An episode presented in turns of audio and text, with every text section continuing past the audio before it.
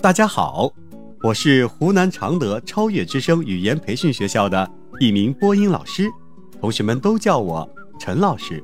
同样，我也是一个爱讲故事的奶爸。人生的道理其实就藏在每一个小故事里。愿每一个孩子都能够在故事里尽情的享受美好的童年时光。长跑冠军白兔。在一个春光明媚的日子里，兔子家族召开了一次隆重的运动会，还请来了许多鸟兽当做嘉宾。几百只兔子听到一声号令，像箭一样向前跑去，你追我赶，互不相让，场面热闹极了。一只小白兔遥遥领先，首先冲过了终点，在领奖台上。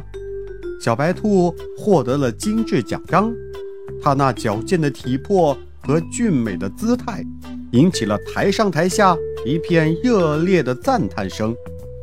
从此啊，小白兔不论走到哪里，人们都向它投来羡慕的目光。向小白兔拜师学艺的人很多。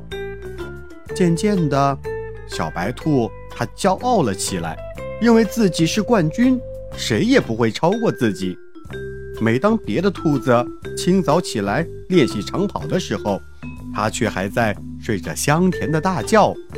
它那矫健的腿渐渐变得软弱起来，身体在不断的发胖，有时走路急了还要喘上一阵子。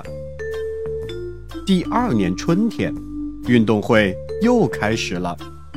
小白兔又参加了长跑，在跑道上，别的兔子轻松自如地向前冲去，可是小白兔的腿怎么也跑不快，最后它跑了一个倒数第一名。小朋友，骄傲会使人落后的。小白兔骄傲了，从冠军的位置退到了倒数第一的位置了，这是我们要牢牢记住的教训哦。